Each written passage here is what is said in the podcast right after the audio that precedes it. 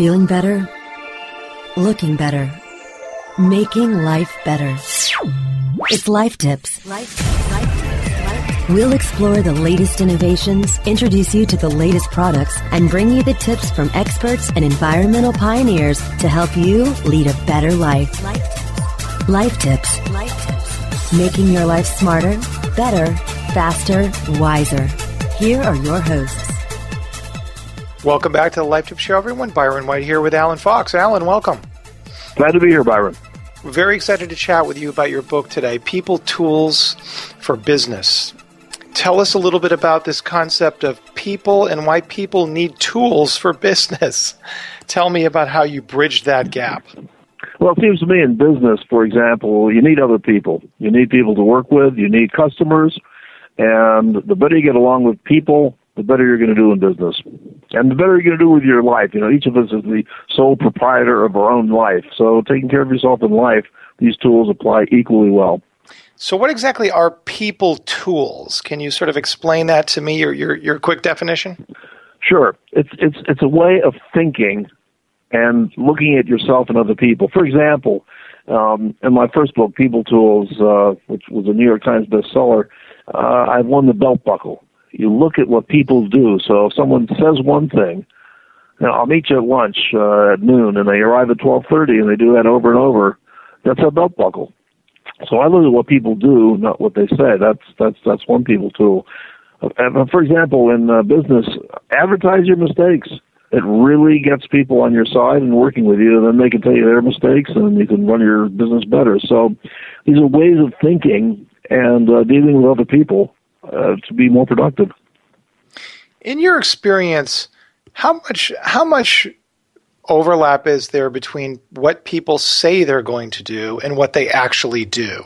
Do you have a thought on what percentage that might actually be? What gets um, what what what gets executed essentially with what people say they will do?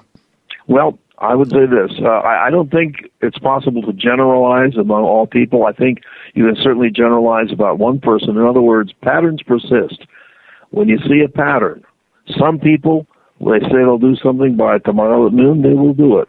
Some people will promise and they won't. So I think that's an individual thing. Some people do what they say, some people don't um, or maybe some things they do, you know, they'll say, "Oh yeah, I'll go to the doctor for this uh, the next month," and you know, they don't like going to the doctor, they won't. So I think it's person specific and situation specific, and you got to figure that out in, in each case for yourself.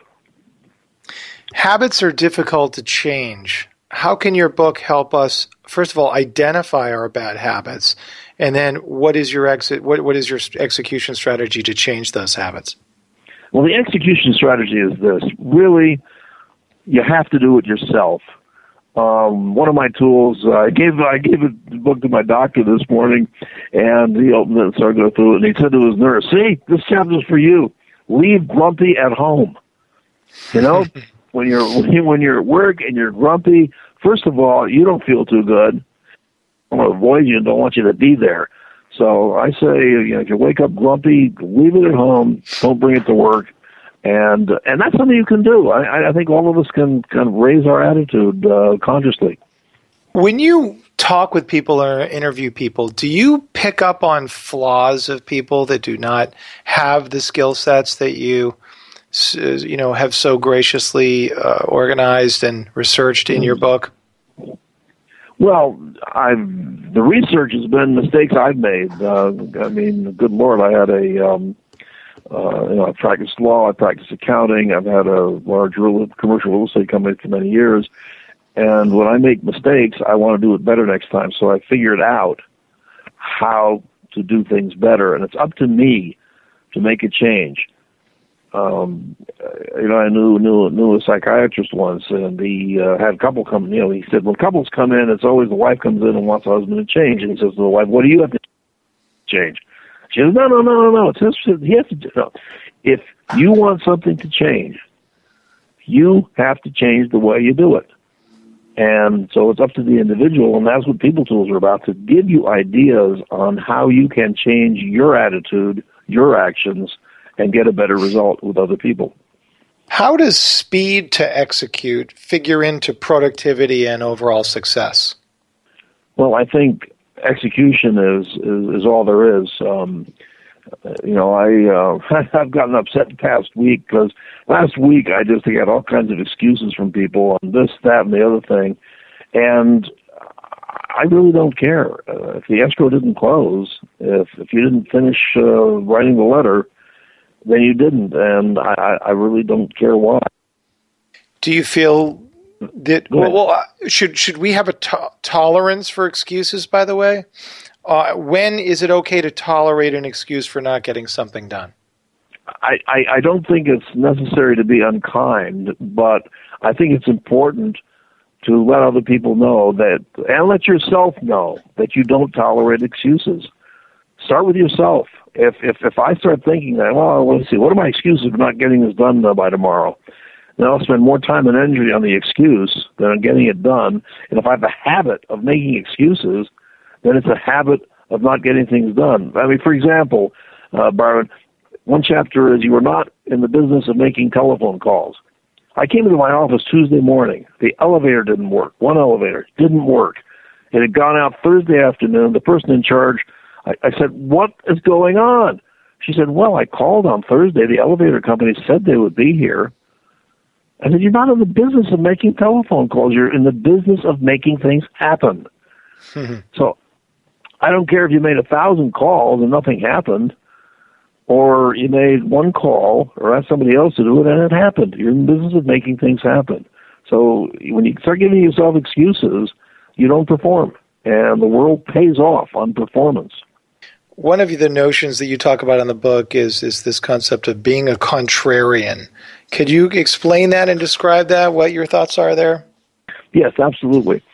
Uh, well, one area is in the marketplace, and here I'm talking about uh, economics, homes, uh, cars, uh, excuse not cars, uh, homes, stocks, for example. Years ago, my dad called a stockbroker and um, said, I'm interested in savings and loan, uh, First Charter Financial, give me your research. Broker said, we don't have research. Savings and loan was so bad we don't even follow them. So they were out of favor. My father bought thousands of shares, and a few years later he sold, he bought them at $7, sold them at $28 or in the in the recent housing bubble, uh, 2007. Everybody, oh yeah, buy houses they're going up forever. Well, they didn't. In my business of uh, borrowing of syndicating commercial real estate, if things have been great for four or five years, everybody's, oh yeah, I want to get on the bandwagon. Well, maybe that's the time not to. And after it's been bad for three years, everybody's, oh well, everybody knows this is not a, a, a good thing to do. Well, maybe that's the time to get in. I really think you have to look behind what everyone in the crowd thinks and uh, make up your own mind. Wonderful research in the book. Your your quote I love from Warren Buffett is, uh, "When others get greedy, I get scared. When others get scared, I get greedy." Exactly. People are scared, and they're all yeah. Uh, uh, Byron, another example, exactly that. Um, when the stock market dropped a number of my employees kind of think, oh, my 401k is down 40%. I'm going to get out. I said, no, no, buy more. It'll yeah. go back, and when it goes back, you'll make a profit. So that's contra. That's Warren Buffett saying. Everybody got scared. He gets greedy. He starts buying, and, and Warren Buffett does that extraordinarily well. Another lesson you talk about, I think, is wonderful for both life and business, and that is make little deals your big deals. Can you talk about that a little bit? Mm, absolutely. When I started out in business, I was trying to put together a deal which would have taken five years to reach fruition. Let a banker, David Maloney, said, Alan, he said, you don't want to work five years on one deal. He says, do deals, smaller deals. You can do one or two a month. In five years, you know, 60 months, you, you'll do 40, 50, 60 deals, and they'll succeed. If your one deal fails, you've wasted five years of your life. So, you know, don't overreach. And the bigger the deal is, the more problems are going to be, and the less likely it is to really happen. So I've made a career of doing you know, relatively small deals, and also as a corollary of that, you know, if you come to me with a billion dollar deal and it looks fantastic, I won't do it because if it goes wrong for any reason, it could sink everything. So I say stick to relatively little deals and things that will happen that you can do. You've got some really interesting advice on um, the annual review, um, and as you call it, the dreaded annual review. Tell us right. a little bit about the epiphany that you had in, in thinking about reviews and and, uh, and and and your your awakening there. Absolutely. You know, I've done annual reviews with employees for years, and, and most uh, most companies do an annual review, and they they hate it because you're going to have to tell the employee the things he's doing wrong, and then talk about salary. I say, look, I mean, you know, I'm a football fan, and at halftime, coaches tell their team what to do better. And if the coach, if you said to the coach, "Hey, you're the coach of the team, but you can't tell anybody anything until after the season's over," hmm. that that that that that's ludicrous. So really the annual review shouldn't be dreaded and it's a review of management. Did management tell the employee what they could be improving, what they could be doing all along the way, every day, every week?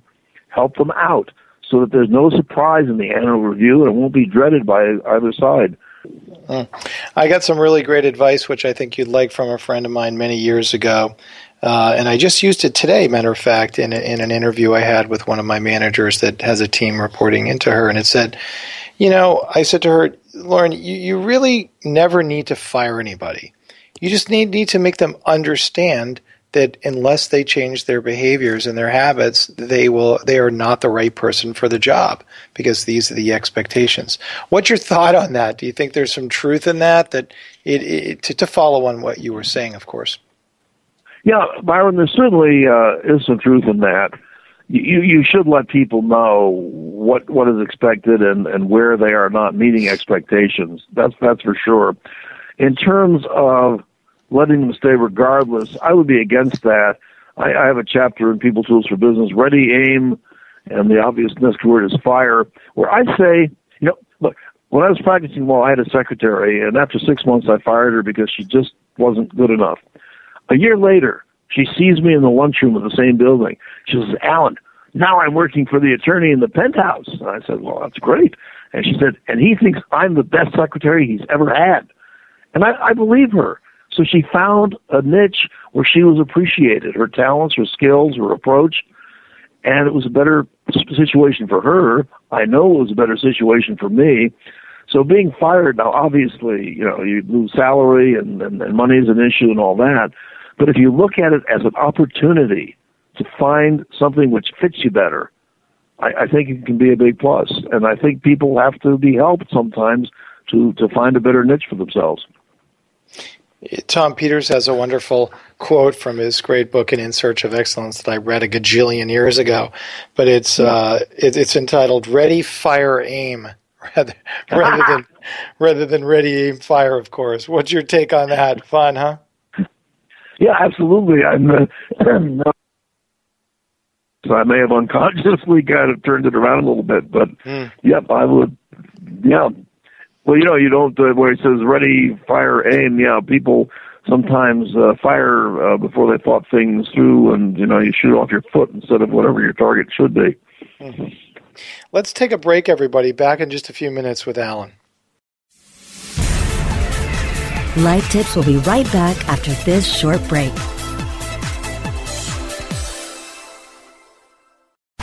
Hey, this is Danny Sullivan to talk to you about Bruce Clay Incorporated. They've made Inc. magazine's list of growing private businesses and have exhibited and sponsored at my conferences since the very beginning. You've seen their search engine relationship chart or you've read their SEO code of ethics, so you know they're SEO experts. But did you know they can help you with PPC, web analytics, web design, marketing strategy, promotion, and branding? Yep, get everything you need for success in the online marketplace. You can check it out from the professionals at Bruce Clay Incorporated. For over 10 years with offices worldwide, they've got the answers you need. Check them out today today at bruceclay.com.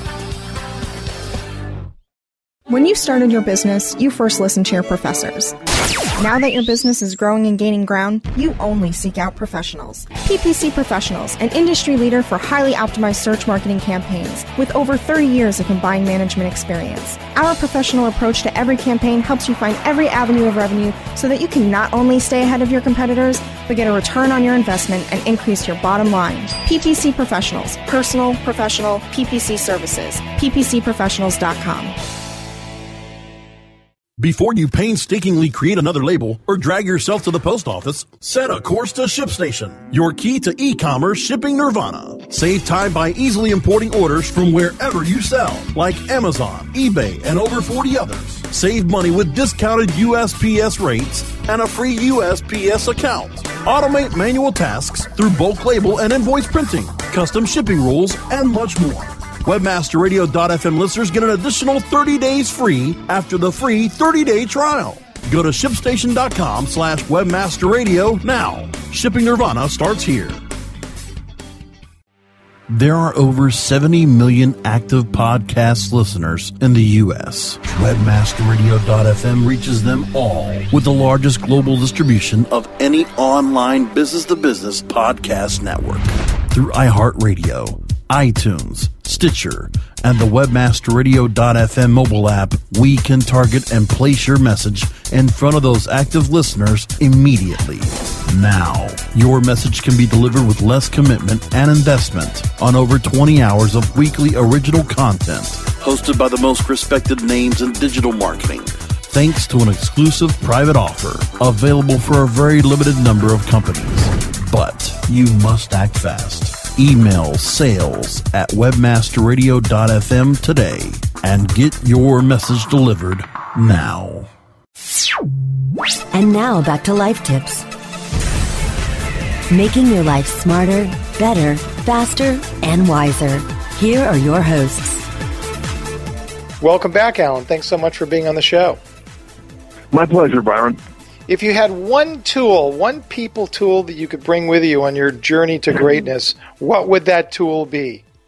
Well, my goal in life is to enjoy it. So the one tool I would bring is catch the up elevator. And by that I mean um, that's that's one of the people tools for business. And you know, you wake up every day. Let's suppose you're on the ground floor. You can push the button of life to go into the basement, the sub basement, or the penthouse. And I say, for example, hang out with people who are constructive and smile. When you smile, the endorphins just rush into your brain and you feel happier. And, you know, that's cheap, it's easy, and the results are amazing. So I say, smile, catch the up elevator every day. Hmm. How many floors do you need to go up in the elevator to feel happiness? well, that's an individual matter.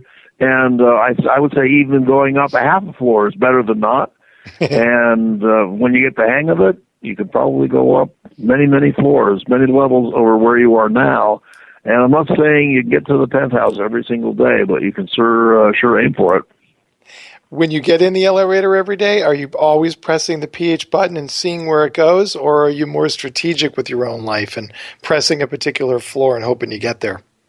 Well, for me personally, I was leaving my house last Saturday, and I was in a grumpy mood in my car. I'm driving down the street. I said, "Hey, Alan, you know, hey, you wrote a a, a book. You know, catch the elevator. You better take your own advice." And I did, and I smiled, and the rest of the way they went better. Now, sometimes I'm just down and whatever in that case, I try to, you know, maybe I'll aim for the second floor, and that's better than what I'm at now. Uh, or sometimes I find myself in the basement, and getting back to the ground floor is fine.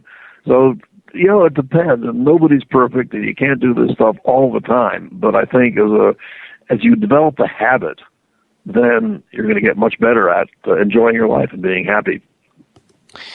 I have to ask you one question. You know, a lot of the book seems to me about skills and strategy. Is there a reason you didn't look at a potential name of people's skills, or is that not really fit? Why do you like tools, the concept of tools, better than than skills? Well, that's that's a good question. Um, I think that skills is a very accurate word to describe what I'm talking about. I think tools is a less common uh, word when I gave a book reading, the first book reading I did, someone came in and said, I, I came into this bookstore to buy a book on, on, on tools, and, and I thought you were talking about tools. She said, I, I like what you said, so I'll buy your book. Um, so it's, it's a way of getting people to think about what they do differently and giving them tools in the sense of ways to think uh, rather than the way you've always done it. So you, you, you know there's a tool for it you know, if you're a carpenter and you don't have a saw, you're gonna have trouble like like separating pieces of wood, and uh, that's a tool. And if you're in life and you don't have a tool, for example, to deal with people who are angry at you, uh, where I have a tool, pineapple fluff, uh, then you're not going to do too well with anger. What tools do the most successful people have um, with your research? And obviously, you've probably written about most of them in the book. But are there any any, any particular people that you may have run across or interviewed um, that have this sort of ensemble of tools that's remarkable that has helped them be where they are? I, I think the tool which really separates the people who succeed is uh, positive self-fulfilling prophecies. In other words, you think you can do it, even in the face of adversity. Uh, before last uh, Thanksgiving, I had to do something with the book, and I had a project came in at nine in the morning on Friday. At 10 p.m., I, I still hadn't started it, and I had to leave the next morning at 6 a.m. So I thought, oh God, I'm too tired. I won't be able to do this. Alan, stop, stop. Don't tell you. I'm not tired yet. So keep on going. And I kept on going. I finished at one in the morning. I finished the task, and I still wasn't tired. So when you give yourself a positive uh, prophecy that this is going to work, I will succeed. It will turn out well. Now you might be wrong part of the time, and most people don't like to be wrong ever. But it's okay to be wrong part of the time, and then, um, but then succeed more. So would you rather be right? I mean, if you predict failure, you can be right every time. So if I predict success 10 times, I'm only successful six times. Oh, well, I've succeeded six times. So I think self fulfilling prophecies make them positive. Are educational institutions helping students tool up and turn on their tools? Well, some yes, some no. I was at high school yesterday talking to uh, the students there, and I could tell some of them have a positive attitude and some negative. And the problem is when you have a negative attitude, then you don't succeed, and then the teachers tend to reinforce that. There's an interesting study, Byron, very interesting, where teachers were told on their incoming class, you know, they took two average students and told the teachers, these are late bloomers, they're going to do really well. And lo and behold, they did really well. So I think the teacher's attitude has a lot to do with it. And uh, you know, I've been to high schools where they tell the kids, you know, you're you're low income, your your parents are went to college, you won't be able to do it. I, I want to counter that message because what you think you can do or can't do is an absolute limit. You know, sometimes I ask people, Brian, what's what's the maximum you think you can earn a year? And you know, someone will say fifty thousand dollars or twenty thousand or two hundred thousand. I say, well, you're right. That is the maximum because that's the maximum you put on yourself. And if you're ever close, I suggest you raise it. Don't limit yourself. Great point there. And to that point, can you practice people tools? And if so, how do you how do you practice? Um, pick out the ones that have the most relevance to you. Of the people tools in the first book, there are 54. In The second book, there are 50. I don't expect everybody to, you know, do every one all the time. But there's a waitress, uh, excuse me, in Los Angeles, uh, what a top waitress in the South Bay. She carries the book around with her, and, and she says, you know, when she has a problem, she just opens it to a chapter, and they're all, you know, two, three, four page chapters, and she says, solves my problem. So, uh, you know, I say take what resonates with you, and then then just do it and, and be with people who practice doing it with you. Is there a routine though? I mean, can you say, okay, today I'm going to work on these five skills, or this week I should work on this skill, um, or this tool, you know, um, and then check with yourself every day, saying, yes, I worked on that and I did a good job there. I mean, it, it, do you feel like there's a success, a pass fail, if you will, for working with people, working on people tools? Well, I think it's important to succeed. So I wouldn't I wouldn't say I'm going to work on five because if you work on five and you succeed on three, then you can say, oh, I failed on two. And we tend to look at our failures uh, more than our successes. So I would say, pick one. You know, I, I wrote a I wrote a blog uh, recently that you know I will prevail because uh, I have a friend who's always giving herself negative messages. I said I said pick something that you know you can do. You're going to cook an egg for breakfast, whatever, and then do it and then say, I prevailed. So I say pick something that you can do. Pick something easy first and prevail and get the habit of prevailing. And then go on to, I, I would do one at a time and, and get the, the, the habit of being successful with it. The book is People Tools for Business, and it's been great, Alan, having you on the show today. Well, my pleasure, Byron. It's been uh, been very nice talking to you. My two favorite questions are: Who do you want to get to hold of you, and how do you want them to get a hold of you? Okay. Well, anybody interested in uh, having a happier life uh, in business or in person, and you can get a hold of me. My website is peopletoolsbook.com. That's peopletoolsbook.com. And uh, for email, it's Alan, A L A N, at peopletoolsbook.com. Fantastic. Once again, having you on the show, Alan. Thanks much. Thank you very much, Byron. I appreciate it. Right on. Until next week, everybody. I hope your life's a little smarter, better, faster, and wiser. Thanks for tuning in to the Life Tips Show. Peace out.